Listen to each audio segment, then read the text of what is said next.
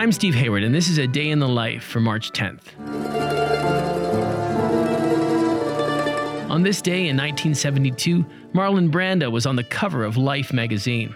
The grandfather of all cool actors becomes the godfather, ran the headline of the feature story about Brando's new movie. I'm gonna make him an offer he can't refuse. At number three on the Billboard chart was Heart of Gold by Canadian singer songwriter Neil Young, just behind A Horse with No Name, a song that a lot of people thought was by Neil Young. It wasn't. It was in fact by the band America. And though a lot of people thought America were American, they were in fact British. Formed in London by multi instrumentalist Dewey Bunnell, Dan Peek, and Gerry Beckley, the trio became famous for their close vocal harmonies and light acoustic folk sound.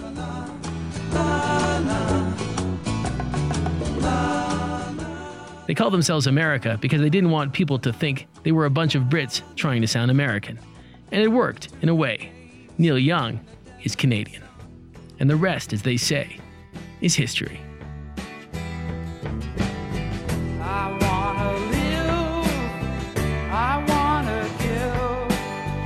I've been